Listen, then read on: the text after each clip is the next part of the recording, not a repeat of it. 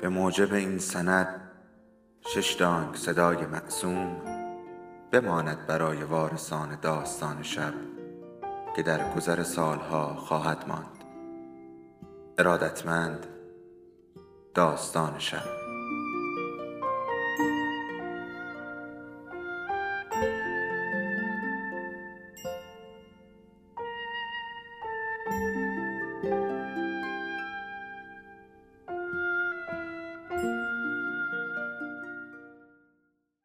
یکی بود یکی نبود.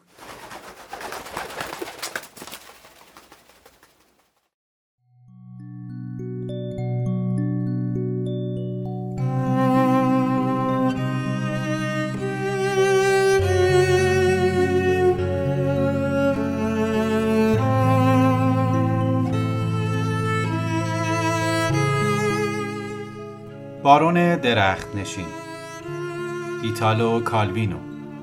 ترجمه مهدی صحابی. قسمت 24 برادرم درباره شیرینکاری های بسیاری که در جنگ جنگل از او سر زده بود داستان های بیشماری تعریف می‌کرد. داستان هایی که یکی از دیگری باور نکردنی تر بود و نمی‌دانم کدام یک را درست تر بدانم. از این رو رشته سخن را به خود او می سپارم و به بازگویی بیکم و کاست چندتایی از آن داستان ها بسنده می کنم. یگانهای شناسایی دو طرف درگیر در جنگ در گوشه و کنار جنگل میگشتند. هر بار که صدای به هم خوردن شاخه ها و بوته ها رو میشنیدم گوش تیز می‌کردم تا ببینم کیست. اتریشی ها یا فرانسوی ها یک صدفان کوتاه قد اتریشی که موهای بسیار بوری داشت یک یگان گشتی را فرماندهی می‌کرد که سربازانش یونیفرم های بسیار زیبا و برازنده داشتند. موهای گره بسته و کلاه سگوش و پاتاوه و همایل سفید و ها و سرنیزه هایشان از پاکی برق می‌زد. به دستور افسر به دو ستون پیش می‌رفتند و حتی در کوره راه های پرشیب هم میکوشیدند نظم صف خود را حفظ کنند. افسر شرایط جنگل را نمیشناخت و پایبند آن بود که دستورهای دریافت داشته را مو به مو اجرا کند. از این رو بر اساس نقشه‌ای که در دست داشت پیش می‌رفت و پیاپی به بنبست می‌رسید. چکمه های نلدار سربازانش روی سنگ ها سر می‌خورد. خار درختان به سر و روی سربازان فرو می‌رفت. ولی افسر با پشتگرمی به برتری افسارهای امپراتوری همچنان پیش می‌رفت. سربازان برومندی بودند. بالای کاجی پنهان شده بودم و انتظار لحظه ای را میکشیدم که از زیر پایم بگذرند. یک سیبک نیم کیلویی را در دست داشتم و آن را روی سر سربازی انداختم که در ته ستون می‌رفت. سرباز دستهایش را بالا آورد. زانوانش خم شد و به میان بوته های سرخس افتاد. هیچکس نفهمید و یگان به راه خود رفت. دوباره خودم را به آنان رساندم و جوجه تیغی گلوله شده ای را روی سر یک سرجوخه انداختم. سرجوخه سرخم کرد و از هوش رفت. صدفان این بار متوجه شد. دو نفر را به جستجوی برانکار فرستاد و ستون را به راه انداخت. ستون به نقطه‌ای با درخجای بسیار به هم فشرده پا میگذاشت و باز تله تازه‌ای بر سر راهش بود. کلاهی را پر از کرمهای کوچک آبی رنگ و پشمالو کرده بودم که با کوچکترین تماس تن آدم را پر از جوش می کردند. صدتایی از آنها را روی سر سربازان ریختم. از لابلای درخچه ها گذشتند و ناگهان همه به خاراندن جوش های سرخی پرداختند که سر و صورتشان را پر کرده بود. با این همه پیش می رفتند. چه سربازانی و چه افسری. جنگل آنچنان برای افسر ناشناخته بود که هیچ چیز را غیرعادی نمییافت. ستون تار و مار شده خود را با همان سربلندی و رامش ناپذیری همیشگی پیش میراند. آنگاه بود که گروهی از گربه های وحشی را به کار گرفتم. دم تک تک آنها را می گرفتم و چند باری در هوا می چرخاندم و به سوی سربازان پرتاب می کردم. این کار گربه ها را به گونه وصف ناپذیری خشمگین می کرد. سر و صدای بسیاری به از سوی گربه ها برپا شد. سپس سکوت و آتش بس شد. اتریشی ها زخمی های خود را درمان کردند. سپس ستون دوباره به راه افتاد. سر و روی سربازان از پارچه زخمبندی سفید شده بود. به شتاب دنبالشان می‌رفتم و با خود می‌گفتم تنها راه چاره این است که همهشان را اسیر کنم. امیدوار بودم که به یگانی فرانسوی بر بخورم و از نزدیکی دشمن خبر بدهم. اما از چندی پیش فرانسوی ها در آن جبهه کاری نمی کردند. به زمینی خزه پوش رسیدم و دیدم که آنجا چیزی می ایستادم و گوش خواباندم صدایی چون شرشور جویبار شنیده می‌شد که رفته رفته روشنتر شد و حالت پچ پچ پیگیری را به خود گرفت. از آن میان کلمه های بریده بریده ای را میشنیدم که به فرانسه بود. آخر لعنت به تو ولم کنید خفه شو با دقت بیشتری به درون سایه روشن چشم دوختم دیدم که آنچه در آغاز به نظرم زمین خزه پوش رسیده بود سر و تن سربازانی بود که کلاهای گشاد پشمی به سر و ریش و سیبیل انبوه داشتند. گروهانی از نیروهای سواری فرانسوی بود. ریش و پشمشان در جریان نبردهای زمستانی نم برداشته بود و با فرارسیدن بهار آکنده از خزه شده بود و سبز و خرم جلوه می‌کرد. فرماندهی آن گروه پیشاهنگ با ستوان اگر پیا پاپیون شاعری از مردمان روان بود.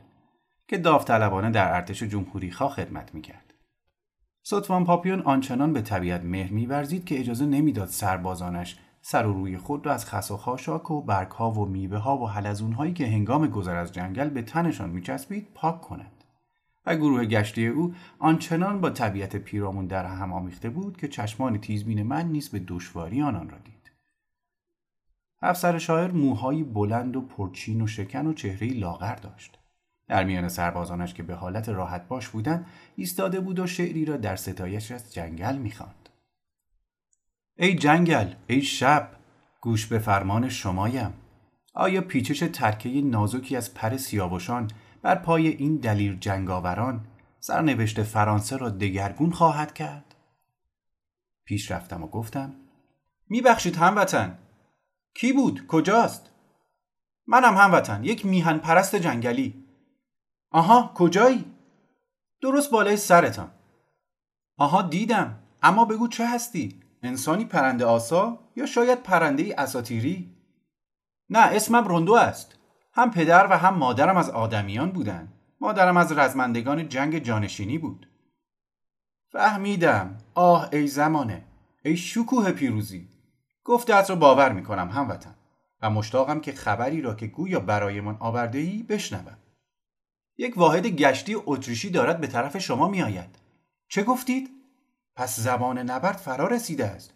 ای جویبار ای جویبار زلال روشن دیری نخواهد پایید که رنگ خون بگیری. به پیش سلاح برگیرید. به فرمان صدوان شاعر سربازان جنگ افزار و باروبنه خود را جمع کردند. اما آنچنان شلوار رفته بودند و آنچنان تنبلانه می که به آمادگی رزمیشان شک کردم. زمان بسیار درازی را به خمیازه کشیدن و واخ و توف کردن و بد و بیراه گفتن و خستگی در کردن گذراندند. از افسر پرسیدم هموطن برای نبرد نقشه ای دارید؟ نقشه؟ بله به دشمن حمله می کنیم. درست اما چطور؟ چطور؟ در صفوف فشرده قبول اما اگر من به جای شما بودم سربازانم را پراکنده می کردم و بی حرکت نگه می داشتم و صبر می کردم تا دشمن به پای خودش به دام بیفتد. صدفان پاپیون مرد رامی بود. در مرا بیچون و چرا پذیرفت. سربازان در جنگل پراکنده شدند و ظاهرشان چنان بود که در میان شاخ و برگها به چشم نمی آمدند. به ویژه بدیهی بود که صدفان اتریشی آنان را نخواهد دید. یگان گشتی اتریشی راهی را که روی نقشه آمده بود دنبال می گهگاه صدای خشکی را میشنیدم که فرمان می‌داد به راست راست به چپ چپ بدین گونه ستون از کنار سربازان فرانسوی گذشت بی آنکه آنان را ببینند فرانسوی ها بی سر و صدا جابجا می شدند و پیش می رفتند. من از بالای درختان با صدای تیهویای جغد به آنان خبر می دادم که دشمن از کدام سو رفته است از چه راهی باید میان برزد. اتریشی ها غافلگیر شدند و به دام افتادند. از بالای درختان صدایی به گوششان رسید که می‌گفت ایست به نام آزادی برادری و برابری شما را بازداشت می‌کنم. در همان زمان کسی از لابلای بوته ها بیرون آمد و لوله دراز تفنگی را به سوی آنان گرفت. هورا زنده باد ملت! بوته های پیرامون اتریشی ها جنبید و پیش آمد. بوته نبود سربازان یگان صدفان پاپیون بودند. اتریشی ها زیر لب قریدند ولی پیش از آنکه بتوانند دست به کاری بزنند فرانسوی ها سلاحهایشان را گرفتند. افسر اتریشی با چهره رنگ باخته اما سر برافراشته شمشیر خود را تسلیم کرد. به همکاری با ارتش جمهوری خواه پرداختم. کارهای بسیار پر ارزشی برایشان می‌کردم. ولی بیشتر دوست داشتم تنها به شکار بروم و فقط از جانوران جنگل کمک بگیرم. مانند آن روزی که لانه زنبوری را روی سر یک سطفان اتریشی انداختم و همهشان را تارمار کردم. آوازم در میان نیروهای اتریشی پیچیده و حتی حالتی افسانه‌ای به خود گرفته بود. می‌گفتند جنگل پر از نیروهای ژاکوبن است که بالای درختان موضع گرفتند. اتریشی ها هنگام گذر از جنگل سراپا گوش می شدند. با کوچکترین صدایی که از افتادن یک میوه بلوط بلند می شد یا جیر جیری که سنجابی می کرد می که به محاصره ژاکوبن ها در آمدند و راه خود را کج می در نتیجه من می توانستم تنها با تقلید صداهای گوناگون جنگل نیروهای اتریشی را از راهی که می‌رفتن به بیراهه بکشم و به هر کجا که دلم می‌خواست بکشانم. روزی از روزها یک یگان دشمن را به بوتزار پرپشت و پر از خاری کشاندم. کاری کردم که در آن میان گم شدند. دسته ای بزرگی از گراز در همان دوروبر زندگی می‌کرد. سر و صدای توپها گرازها را واداشته بود از کوهستانها پایین بیایند. دسته دسته در جنگل و کناره دریا پراکنده بودند. اتریشی های گم شده در میان بوته ها سرگردان بودند و جلوتر از نوک بینی خود را نمی‌دیدند.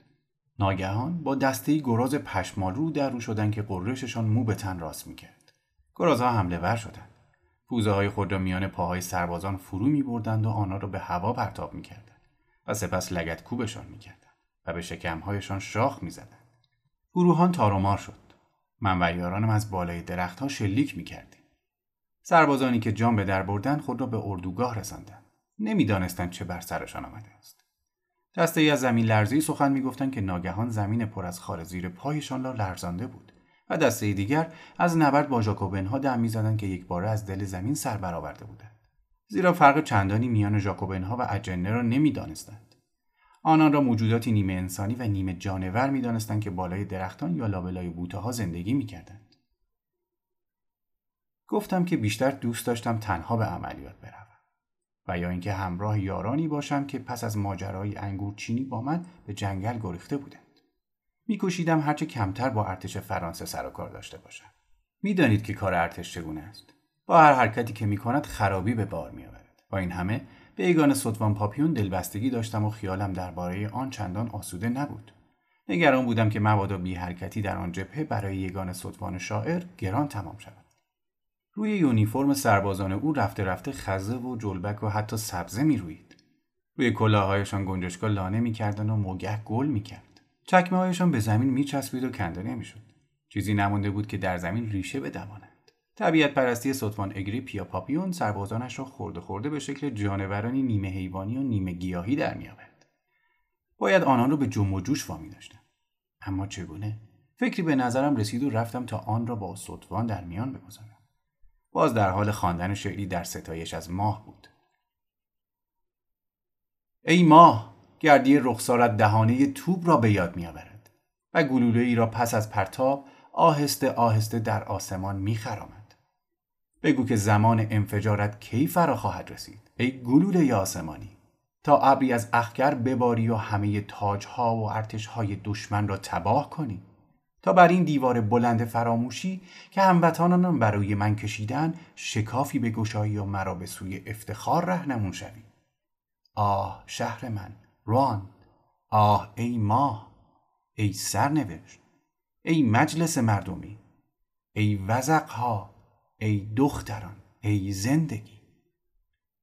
به سویش رفتم و گفتم هموطن پاپیون دلگیر از اینکه به میان سخنانش دویده بودم با لحن خشکی پرسید چه شده؟ می‌خواستم بگویم که راهی به نظرم رسیده تا سربازانتان را از این حالت رخوت خطرناک بیرون بکشیم. از خدا می‌خواهم هموطن. همانطور که می‌بینید اتش جنب و جوش لحظه ای آرامم نمی‌گذارد. بگویید ببینم چه پیشنهادی دارید. شپش هموطن. متاسفم هموطن. در ارتش جمهوری خواه از شپش خبری نیست. بر اثر محاصره و گرانی هزینه زندگی همه از گرسنگی مردند. می توانم هر چقدر بخواهید برایتان بیاورم. نمی‌دانم شوخی می کنید یا جدی می گویید در هر حال این را به اطلاع ستاد فرماندهی می رسانم خودشان تصمیم می گیرند از شما هم به خاطر خدمتی که به آرمان جمهوری می کنید سپاسگزارم. آه ای افتخار ای روان ای شپش ها ای ماه. این را گفت و از یانگویان دور شد. فهمیدم که باید خودم دست به کار شوم. شپش بسیاری فراهم کردم. به کمک لوله باریک و بلندی آنها را به سوی سر سربازان پرتاب می‌کردم و میکوشیدم زیر یقه هایشان را نشانه بگیرم سپس شپش ها را مشت مشت روی آنان ریختم عملیات خطرناکی بود زیرا اگر به آن پی می بردن دستگیرم می کردن و سابقه مبارزاتی هم نیز نمی توانست کاری از پیش ببرد. مرا زندانی می کردن یا به فرانسه می بردن و به عنوان عامل نفوذی ضد انقلاب به گیوتین می سپردن. با این همه آن عملیات کارساز بود. خارشی که به تن سربازان افتاد این نیاز انسانی و متمدنوار را در آنان پدید آورد که خود را بخارانند و در جستجوی شپش اندامهای خود را وارسی کنند. لباس های کهنه پوشیده از خزه و کیسه ها و توبره های پر از قارچ و تار انکبوت خود را به دور ریختند. خود را شستند. ریشهایشان را تراشیدند و موهای خود را شانه کردند و خلاصه هویت انسانی خود را باز یافتند. دوباره به تمدن رو آورده بودند و از وحشیگری دوری گرفتند. در همان حال شور تازه‌ای برای جنب و جوش و پیکار به جانشان افتاد و روحیه رزمی را که مدتها پیش فراموش کرده بودند باز یافتند. زمان حمله فرا رسید و آنان در اوج آمادگی بودند. ارتشای جمهوری پایداری دشمن را شکستند. پیش رفتند و به پیروزی های بزرگی رسیدند.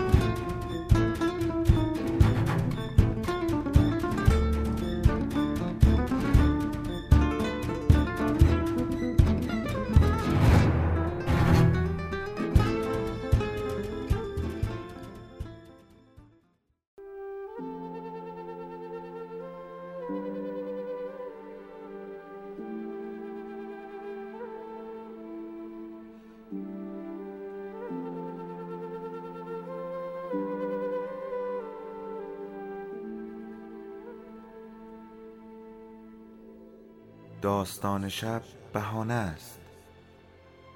برای با هم بودن دور هم نشستن شنیده شدن.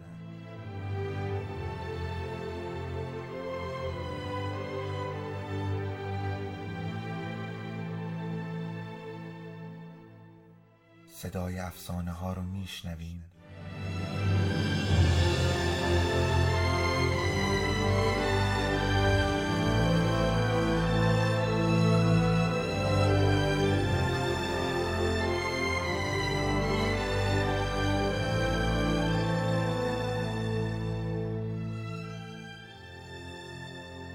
شبتون بخیر.